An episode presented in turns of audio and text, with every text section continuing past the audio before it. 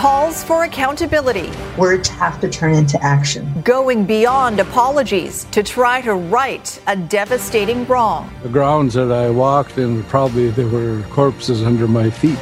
Finding the missing children. Who builds a school with a cemetery attached? Well, the Canadian government does so and, and did so.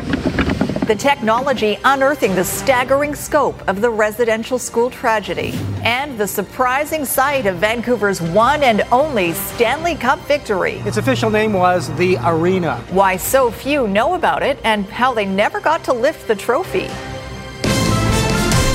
You're watching Global BC. This is Global News Hour at 6. Good evening and thanks for joining us. Chris is off tonight. We begin tonight with calls for someone to be held accountable after the discovery of a graveyard of children at the former Kamloops residential school. Criminal charges are unlikely because of the time that has passed. Aaron McArthur reports on the other possibilities and a warning. Some of the details in this story are disturbing and may be triggering. My time there was um, often it was lonely. We were hungry. We were afraid. It's been more than four decades since Sahiltut left the Kamloops Indian Residential School. He will never forget the cruelty. It's caused many nightmares throughout my life until I found the healing road. Like literally nightmares in the night when I go to sleep. And while people across the country are paying tribute to the hundreds of children who have been discovered in unmarked graves, Indigenous leaders want more than memorials. Many are calling for institutions to be held accountable for decades of abuse and neglect. The government itself cannot be relied upon to end its injustices to First Nations children and to act properly for residential school survivors. Politicians have apologized. And as Prime Minister, I am appalled.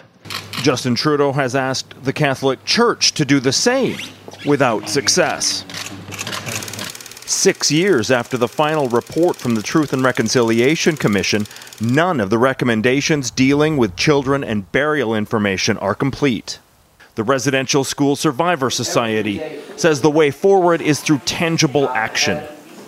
There is funding in the federal budget for more searches at more institutions, but beyond that, what's needed is actual improvement in the lives of Indigenous people. It should be as simple as ensuring that there is clean drinking water for every single community out there, that there is a um, housing that where the houses aren't falling apart. The last residential school in BC closed in 1984.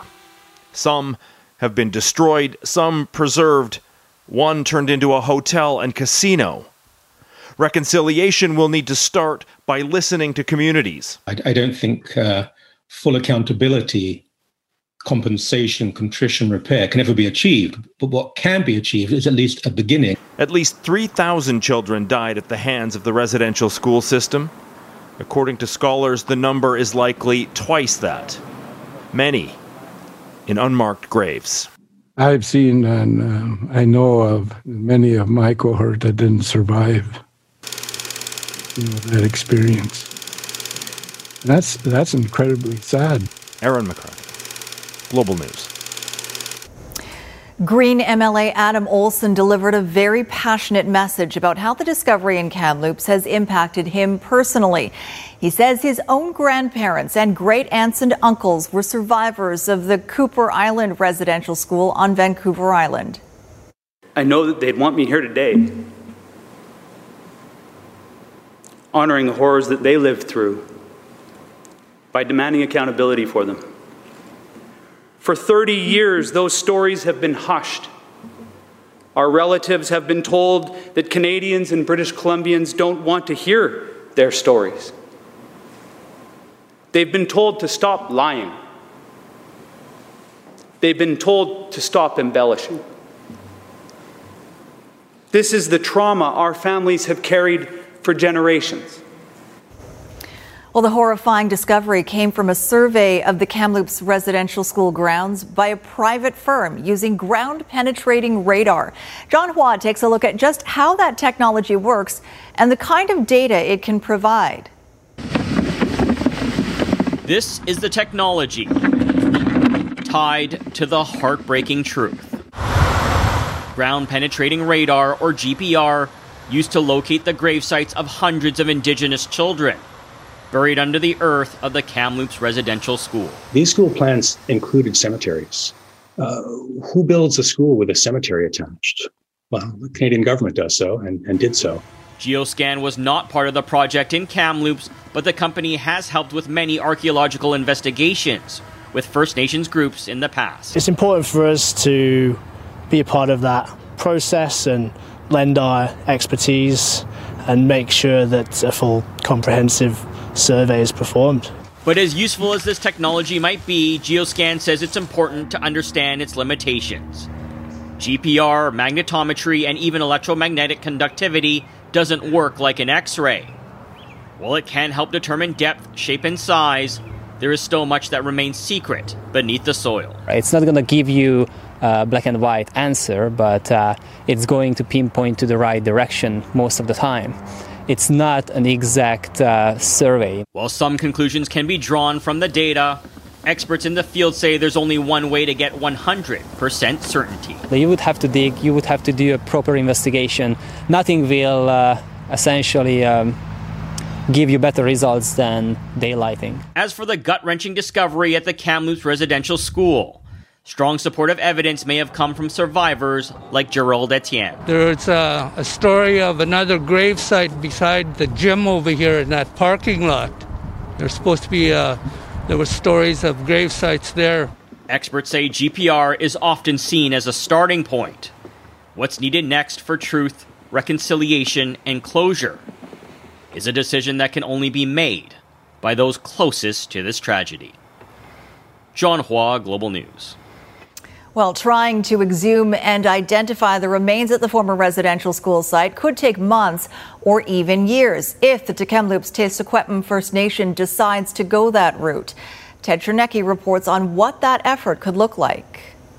No matter who you talk to, this will have to be driven by the families of those buried here. Forensic anthropologists won't touch a site without full consent and a desire to have the child's remains identified and possibly returned to their rightful family. The identification process is still complicated and long and requires a, a massive amount of um, organization, cooperation, and uh, information.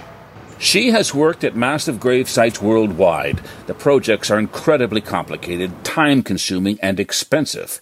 And there's a distinction between a mass grave, as often found in war zones, and a common grave, which hopefully is the case in Kamloops. The individuals would each be laid out within their own um, defined area rather than being commingled and laying on top of each other. Now, other First Nations are calling for the full investigation into all residential schools and their burial policies, as promised in the Truth and Reconciliation Commission report six years ago.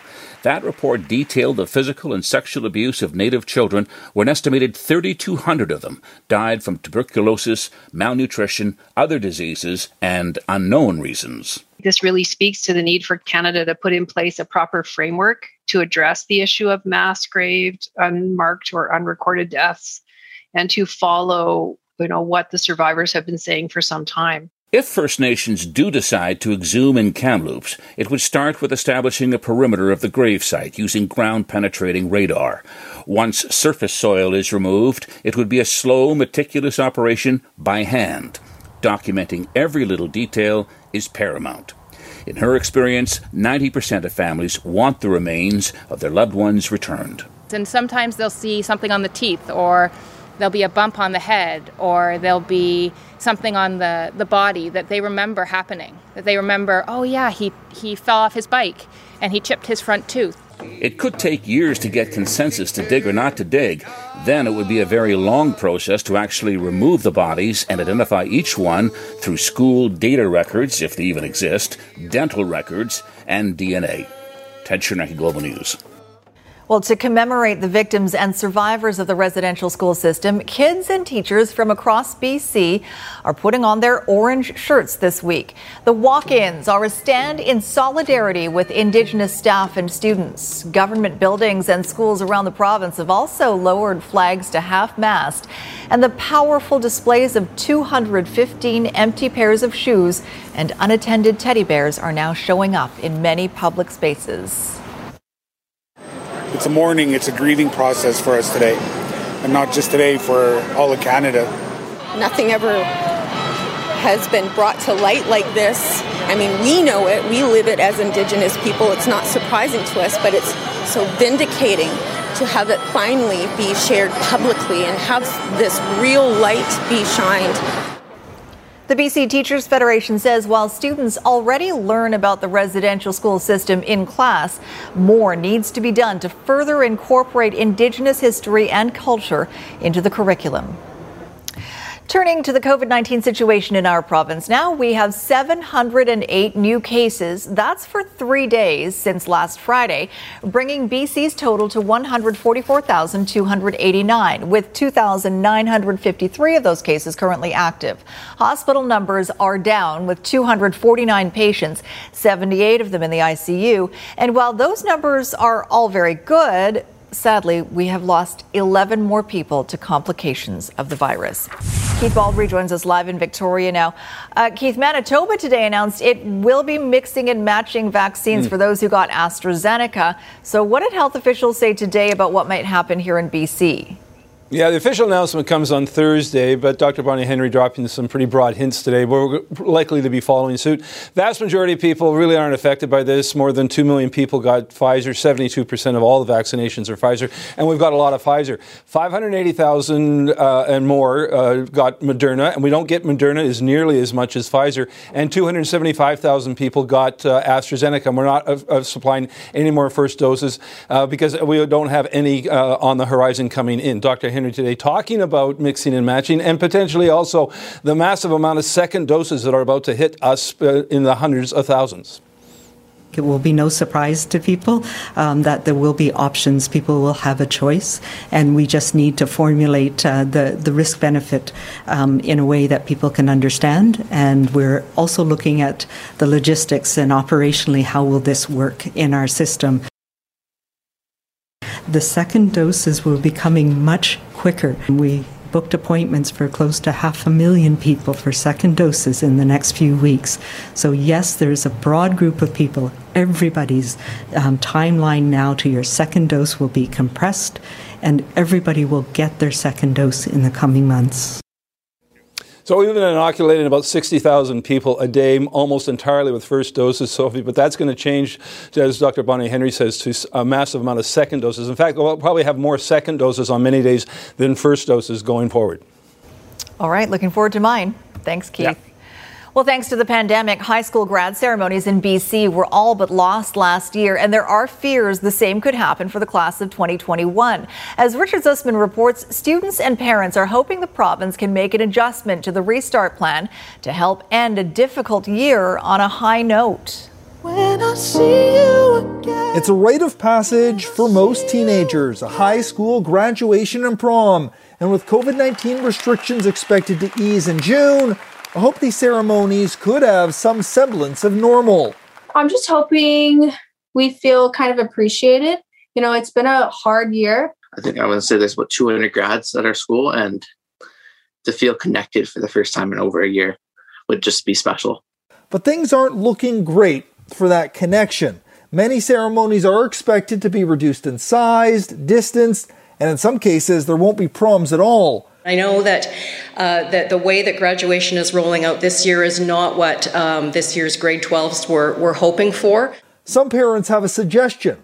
With outdoor events expected to be larger by July 1st, they're asking the province to consider allowing outdoor, independently organized proms by late June to be more than 100 people. If we go by the current guidelines, we would have to do very small gatherings um, outside and we couldn't celebrate the way we want to. There are lots of really uh, great, important, uh, innovative ways we can celebrate graduation this year, um, certainly outside within the restrictions that we have.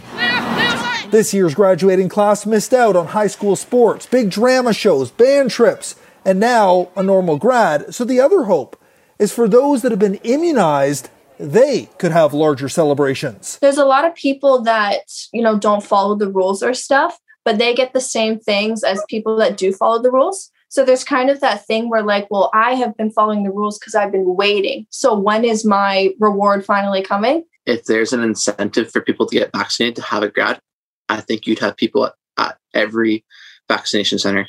And although the province wouldn't say if this is being considered, it's something potentially not just good for grads, but good for everyone. Richard Zussman, Global News, Victoria. Well, thousands of workers will be getting a raise tomorrow. The minimum wage is set to go up. Who stands to profit and the one group not eligible for the pay hike in just over a minute. Crowds make a comeback in the United States. The push to keep vaccinating as Americans inch back to normal life later. And coastal cleanup, more than 100 tons of trash collected so far. How this massive undertaking is made possible because of the pandemic. Right now, though, workers in BC who earn the minimum wage will get a raise tomorrow and a relatively large one for some. BC's minimum wage will be the highest of any province. But as Emad Agahi reports, the hospitality industry says the raise couldn't come at a worse time. And even supporters say some workers have been left out. It was promised by the NDP in 2017 at this coffee shop in North Vancouver. And starting tomorrow, more than 120,000 minimum wage workers in BC will see an update on their pay stub. These changes are important anytime, but also especially important this year when many of BC's minimum wage earners have been essential workers during the pandemic. To give businesses a fair chance to keep up, the province staggered increases each year, bringing minimum wage up $3.85 over the course of their tenure. And for the first time, minimum wage requirements will now include BC liquor servers at restaurants and pubs. The problem in that industry is something else entirely. The average pub or bar is in before times only makes about 5% profit. So when we have to increase wages, that has to come from somewhere, right? So it actually ends up either putting up prices for consumers or in, in an industry that's been losing money for um, the past year and a half, uh, it just makes us go deeper into debt. Meanwhile, in these fields, not every low income worker is paid hourly. The minimum wage for farm workers is not going to be increased, um, and they're not covered by the hourly minimum wage. And so this is a major concern for us. Labor advocates want the government to focus more of its attention on fair working conditions for low earning farm workers, oftentimes Indo Canadian women who are paid by what they pick and not compensated extra for working overtime or on holidays. It's a discriminatory, uh, in our view, it's a racist uh, policy which has been around for, you know, 30, 40 years and, and needs to be corrected. We asked the labor minister whether what's called the piece rate for those farm workers may be replaced so they can earn minimum wage. Uh, so uh, that is a very complex area. So while some workers with what can be called good jobs enjoy a top up in their hourly wage, the average liquor server in British Columbia makes over $20 an hour with tips, so minimum wage is not a, a relevant consideration for them. Others could be left behind. Emad Agahi, Global News. Well, with summer ahead, experts say the heat is on employment scams and criminals are taking advantage during COVID. More than half of last year's victims were seeking work from home gigs, and now students are being urged to walk out for fake job postings. Our Consumer Matters reporter Anne Drewa is here with more. Anne? Thanks, Sophie. With many restaurants and businesses reducing their operations or shutting down, fewer workers may be needed. The Better Business Bureau says fraudsters are targeting 25 to 34 year olds who are desperate for summer jobs jobs to pay for school in the fall. Here are the red flags to watch out for. In 2020, 65% of job scam victims fell for titles like warehouse redistribution coordinator or remote job. Beware of postings with headlines like high pay and flexible working opportunity. Also, watch out for positions advertised as customer service representative, secret shopper, or administrative assistant. In many cases, scammers impersonate retailers like Amazon and Walmart to appear legitimate. Scammers know that there are limited summer jobs available. And so, because of that, they're going to be maximizing on that opportunity by pretending to be recruiters and putting out sophisticated employment scams where they might create elaborate websites. And in some instances, they might even be contacting students that have posted their resumes saying that, hey, we, have, we saw your resume, we think you're an attractive candidate, we want to work with you, let's start right away. Also, avoid opportunities that want you to start immediately with no interview or vetting process. If an employment ad is for a known company, check the company website to see if the job is posted there. If not, do not apply. Be cautious with your social insurance number and banking information. Legitimate companies will not overpay an employee or ask for money to be wired. Get contracts in writing when accepting a new job. Your duties, pay, and hours of work should all be on paper. Now, if you believe you've been victimized and your social insurance number was shared, reach out to Service Canada to report your SIN number being compromised. If your banking details were shared in an overpayment scam, for example, contact your financial institution so they can issue a new bank account number and new credit card information if required. And if you have a consumer issue for me, you can email me at consumermatters at globalnews.ca. All right, thanks for that, Anne. Still to come, a disorder that starts with women's hormones but affects so much more. You're ending up with diabetes, you're ending up with, you know, additional hirsutism issues with excessive hair growth. The lifelong condition that can have a serious impact. But first, after a break, a VPD officer on trial for sexual assault. The Massey Tunnel is picking up a bit of extra volume tonight as drivers avoid the major crash on Highway 91 and Number 7 Road in Richmond. Through a new charitable partnership between Kirmac Cares for Kids and Surrey Memorial Hospital, when you choose Kirmac Collision and Auto Glass, you also support the Surrey Memorial Children's Health Center. I'm Trish Jewison in the Global Traffic Center.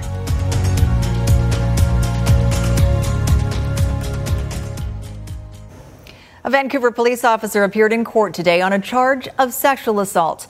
The officer accused of an alleged attack in Whistler in July of 2019. As Grace Ke reports, the alleged victim is also a VPD officer. The first person to take the stand was the VPD female officer behind the sexual assault allegations against Jagraj Roger Berar. Now, several Vancouver police officers went to Whistler back in July 2019. Everyone had been drinking one evening. A few returned to Berar's room that he shared with others at the Pan Pacific Mountainside Hotel. The female officer testified that Berar made her a drink, but it was too strong, so she only took a sip. She said she felt instantly ill and threw up in the bathroom. When she returned to the living room, everyone had gone back to their rooms. Weeping, she said Berar pulled out the sofa bed. The rest is foggy. She says she woke up during the alleged assault and told him to stop. Somehow, she managed to stumble out of the hotel and go home. She doesn't know how she was able to drive along the Sea to Sky Highway for 45 minutes without crashing. The next day, she felt like she had woken up from surgery drugs. She took a plan B because she didn't know if they actually had intercourse. She went in for a rape kit and reported the incident to RCMP. Weeks later, they met at a Starbucks where the conversation was recorded. He said they had both passed out. He felt her nuzzle against him and they started kissing. Defense questioned her memory from that night, suggesting she had reconstructed some events inaccurately. Four days have been set aside for this trial, and Berar is currently on suspension. In North Vancouver, Grace Ke, Global News.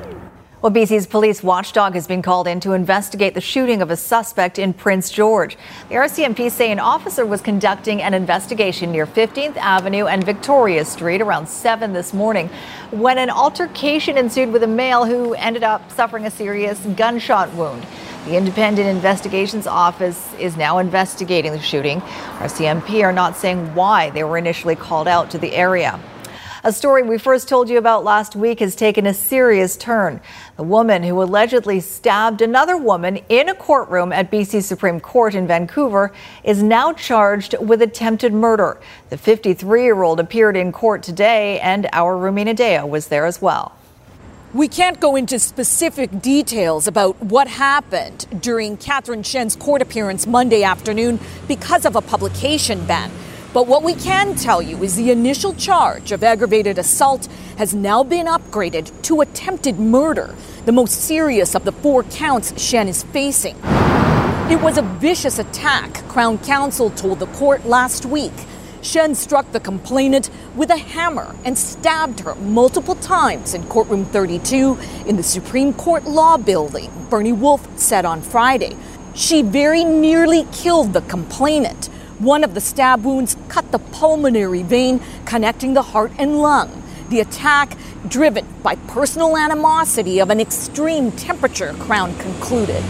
According to sources, a woman walked into the courthouse with a fish knife and a hammer in her purse last Tuesday. A contempt of court hearing set to begin at 10 a.m. in an ongoing civil suit between Catherine Shen and Jing Liu. The women, both in their 50s, barely know each other. They've been engaged in a verbal war on social media for over a decade, according to court documents. Liu has just been released from hospital. Last week, Shen told the judge Liu was spreading lies, so she had to, quote, stop her.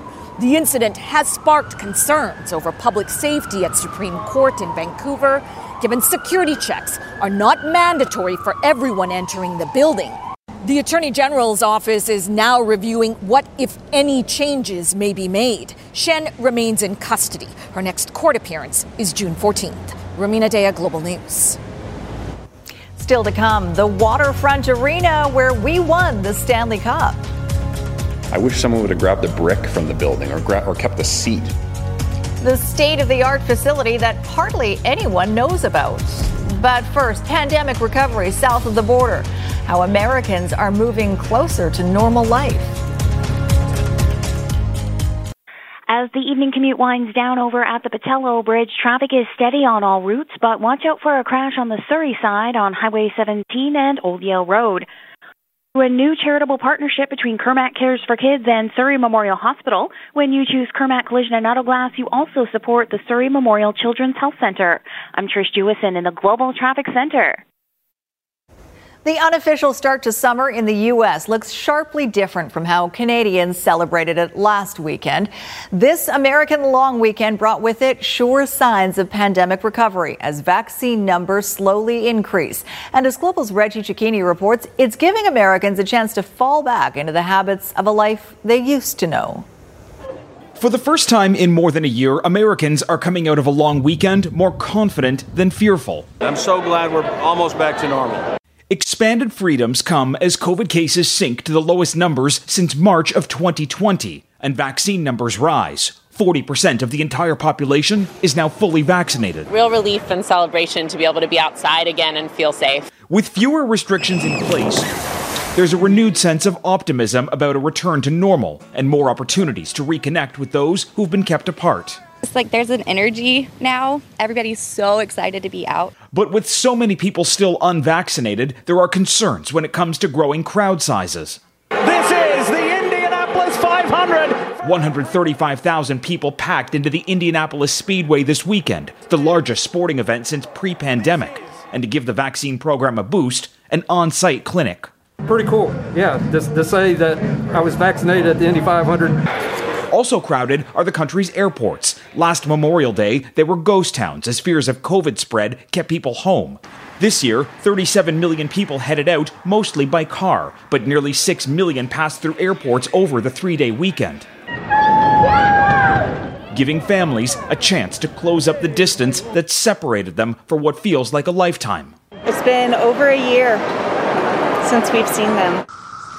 For many Americans, this Memorial Day is a somber reminder of the sacrifices made by so many.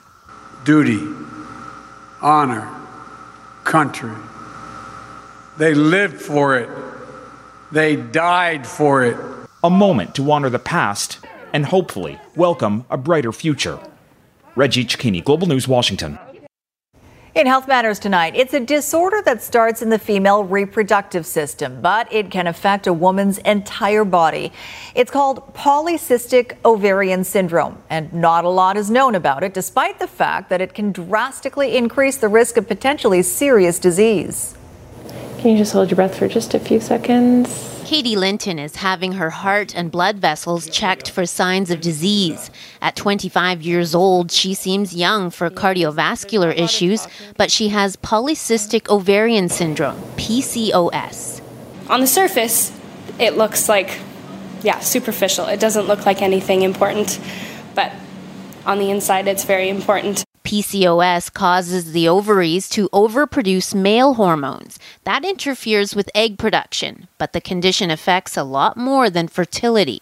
It's also associated with overweight, obesity, and also altered insulin glucose levels. And so this puts them at higher risk for diabetes and heart disease up to double the risk of heart disease and quadruple for diabetes.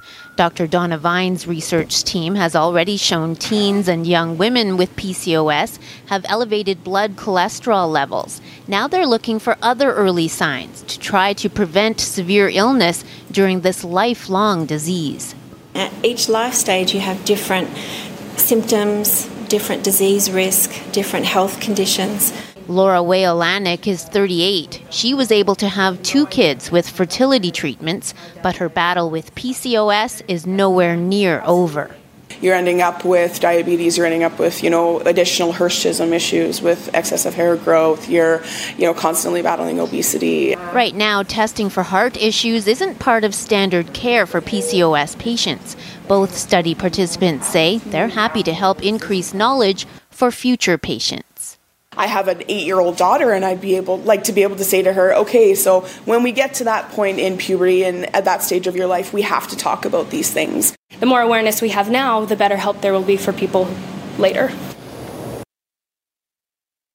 Up next, cleaning up BC's coastline. There was six companies looking for things to do. How the pandemic presented a perfect opportunity for sideline tour operators. And later in sports, getting back to business at BC Place, the plan to welcome fans back inside the stadium. The pandemic has helped provide a big boost for BC's coastal environment in a rather roundabout way.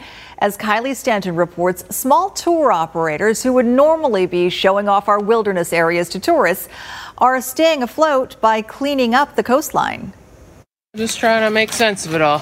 These entangled nets, just one piece of the marine debris collected so far. And this is the rest more than 100 tons and counting. It's everything from tires, polyethylene rope, there's nylon uh, rope as well, all sorts of different kinds of fishing floats, some hard plastic, uh, some styrofoam. I was astounded how quickly it was accumulating. The Marine Debris Removal Initiative is the largest cleanup of its kind on BC's north coast, operating under the province's Clean Coast Clean Waters Initiative Fund. We cut them into about 12 foot lengths. The project, now in its second year, was conceived at the outset of the pandemic, a way for the Small Ship Tourism Operators Association to weather lost revenue. You know, we've just consider ourselves fortunate, so fortunate to be able to do this two years in a row. It's literally kept the company alive. In 2020, using a grant of $3.5 million, the operators were able to hire back 111 people while employing another 69 in the indigenous coastal communities they were working in. Now they're at it again, this time with some light at the end of the tunnel that also seems to be shedding some light on the problem. A lot of our guests are seeing what we're doing, and they just love reading about it. Um, in fact, some guests have said, "Can we be part of that next year?" So it may be a new tourism uh, that we do beach cleanup. The good news: up to 80% of what's collected here is set to be recycled. But so much of it, including the nearly 50,000 plastic water bottles collected so far, shouldn't be ending up here in the first place. Crazy world we live in. The expedition is only at the halfway mark, but given the magnitude of the problem, there's a good chance this won't be the last trip. There's no question that there is more debris here to be cleaned up for many years to come. Kylie Stanton, Global News. All right, let's bring in meteorologist Kristi Gordon for a look at our weather forecast. Uh, looks like a pretty decent day out there today, Christy, Although I've been stuck inside mostly. Mm-hmm. Sorry to hear that, Sophie. You're exactly right. It has been gorgeous, but hot. So if you don't like the heat, it's been tough. And tonight, it's not going to cool down much at all, about 14, 15 degrees overnight. Good time to remind everyone never leave children and pets inside a car, even with the window cracked. In just 10 minutes, the temperature inside the car can skyrocket to dangerous levels. And we are going to see temperatures even away from the water in that 30 degree mark. So we're talking about a quick jump to 42 degrees, as you can see there. Here's that transition so these are the temperatures near the water 24 tomorrow and Wednesday. We will have some humidity just like we did as well today. So that means the feels like our humidex level will be closer to 27 tomorrow and Wednesday. And for Abbotsford, regular temperature 28, feeling closer to 31, 32. So two hot sunny days on the way. And that's the case in through the central Okanagan region. But you probably noted the big drop in temperature that we're expecting into the weekend. So massive change. So get your uh, get your enough sunshine and heat or your enjoyment out of the way because we're certainly in for a change and it is going to impact the rivers and streams. So we'll be tracking this closely as we approach the weekend because of this big warm up. We'll start to see some melt in those higher uh, elevation regions. So we'll be tracking uh, an increase in the rivers and streams. No watches and warnings in effect at this time. Rainfall across the north and central coast, but everywhere else across the province tomorrow, we're talking about sunshine and heat well above seasonal temperatures. And don't forget, forget that humidity will play uh, a role not only tomorrow but on Wednesday as well, with humidex levels away from the water up to 32. But there's the change. Saturday only 18 degrees as a high, and by Sunday, by the way, we're only going to warm up to 14. So a big change on the way. I thought this was appropriate, Sophie. A beautiful orange sunset looking out over Kamloops. This was from last night. Definitely appropriate. Thanks for that, Kristi. All right, Squire uh, is here are we going to get to go see an actual game in person soon, Squire? One of these days this year, you're going to see games at BC Place and Rogers Arena. That is my prediction. uh, and BC Place is getting ready to invite people back to their building this year. We really reimagined BC Place and reimagined the way that we do things. We'll get a look at what they are planning to do before fans are allowed back in. Also ahead, Vancouver won a Stanley Cup there, but today you'd never know the Denman Arena ever existed. The forgotten rink later.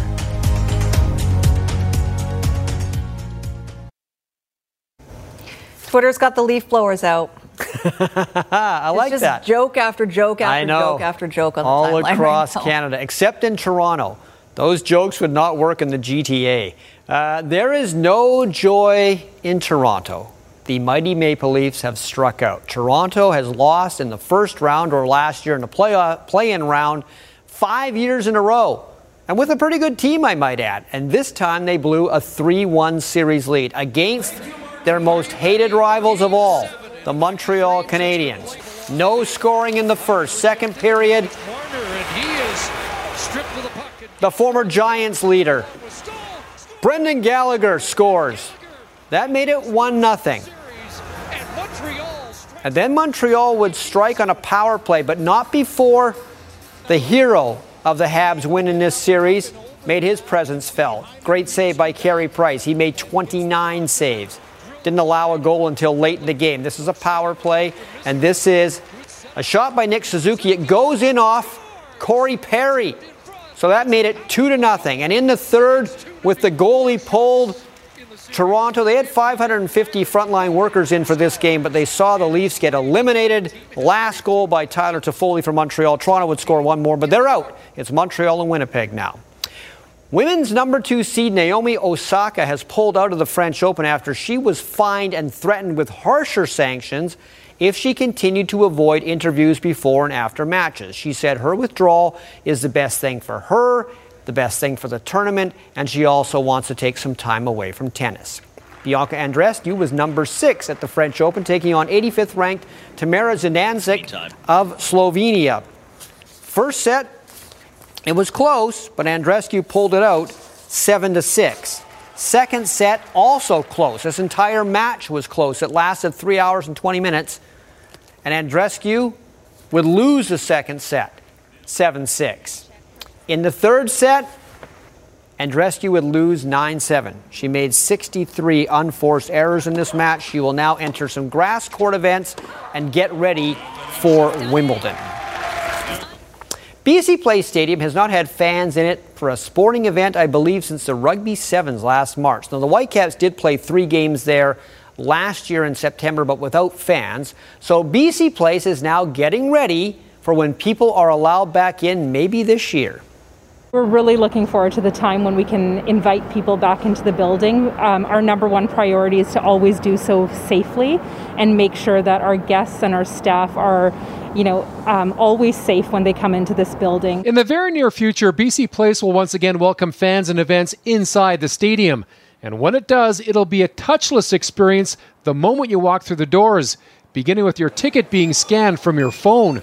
So we've gone uh, totally touchless for entries, um, and we start here obviously with our, our, metal detectors on the outside. People bringing in uh, bags and things will be checked outside. They'll come in with these uh, new newest edition of metal detectors, Jay. Uh, they don't have to take their keys, their uh, their phones, their change out of their pockets. They can walk right through, which really increases our flow rates and getting people into the building. And for the most part, we don't have to search them or anything like that. That hands off approach continues throughout the building. All concession purchases will be cashless transactions using debit or credit card. And right now, the inside of BC Place is spotless. It's as if Mr. Clean has been flexing his muscles and pushing his mop nonstop around BC Place since the beginning of the pandemic. And the reality is, that's not too far from the truth. We actually have uh, achieved our GBAC, so it's the Global Biorisk Advisory Council um, accreditation, so the GBAC Star accreditation, and that um, is. Uh, a accreditation which focuses on the sanitization and cleanliness of a venue. So what will happen is after each event, um, you know, we will sanitize all of the seats. Uh, we'll use a electrostatic mister to mist all of the seats. Um, all of the high touch points will be cleaned every a minimum of every two hours. So cleanliness is at the forefront. The preliminary plan come August is four to five thousand fans for a BC Lions game, sitting in pods of four to six people. If all goes well, seating capacity will increase. Same for the number of events BC Place will host. This from a venue that normally has 200 days of the calendar year booked solid. On the horizon, we can see hopefully the opportunity to what is uh, what I would see is reintroducing that quality of life. It's bringing families together. It's experiencing the kind of magic moments that are really the memories that last a lifetime, and uh, and yeah, just just delivering that quality of life that we're all, that we're all looking forward to enjoying again. And this is the arena show today. It sure is. Just uh, want to mention that BC Place and Rogers Arena will be lit up orange tonight in honor of the survivors and victims of residential schools. So you'll be able to, to see that tonight. Nice acknowledgement by them. Uh, speaking of arenas, at the corner of Denman and Georgia in downtown Vancouver, a piece of almost forgotten hockey history. Squire has that story next. Denman and Georgia is a very busy intersection now. It is. A lot has changed. But it always was a busy intersection. I guess. For yes. a very different reason back in, as we like to say, the day. Vancouver never won a Stanley Cup at the Coliseum, and of course, it hasn't won a Stanley Cup at Rogers Arena yet. But it did win one here at Georgia and Denman, which is now, as you can see, grass and a parking lot. Well, I'm standing approximately uh, where Ice used to be for the uh, the arena, the Vancouver Arena, or the Georgia Street Arena. We call it today the Denman uh, Denman Arena. Yeah. The Denman Arena, which was never its official name, was built in 1911 by the Patrick family, and it was one of the best arenas in the world. Um, it was one of the first in North America. It was the largest in North America at the time. It changed sport in Vancouver because suddenly you could schedule things. You could say, we're going to have this game on this day, and you could schedule it months in advance, and you, you, know, you could draw a crowd for it. They had a capacity of 10,500, plus they could squish in another 500. Which is exactly what they did in 1915 when the Vancouver Millionaires played Ottawa at the arena for the Stanley Cup, where the best seats in the house were $1.25. There were people lined up trying to get out, get in, and they couldn't get in. And there were people calling out from the windows what the score was, and if anybody had scored, and they'd be going cheering outside. And they cheered Vancouver to a sweep of the best of five series. But when it was over, there was no Stanley Cup to hand out. Ottawa was so confident they wouldn't lose, as you probably know, they didn't bring the Stanley Cup with them. Despite that, the Millionaire's name is forever etched on the cup, but what didn't last forever was the arena itself, completely destroyed by a fire in 1936 that burned a lot of its history with it. For example, there are no photos of hockey games at Denman, only things like this World War I victory celebration. The arena was holding lots of equipment, lots of documents, lots of uh, sort of the uh, the evidence of its existence was burned down with the arena. I, I always call Denman the ghost because we know a lot about it, but there's no artifacts. There's there's just scraps for for such a, an important facility for such a uh, you know at, at its time it was the biggest thing in the city for sport. There's just nothing that's left, and I wish someone would have grabbed a brick from the building or gra- or kept a seat from the, the from the the, uh, the arena, um, but no one did, and so we're kind of left with these you know these just these rare glimpses into what that arena was like. If only we'd had smartphones back in. Those those pictures of a fire were actually from the Denman Arena fire, I should mention. we need to rebuild that arena and improve our chances for a Stanley Cup run. That's a good idea. There's good karma there. A quick word on the weather, weather to say goodnight. Sure, hot and sunny over the next two days, and then it's going to get cold into the weekend. All right, that's it for us. Have a good night, all. Thanks for watching.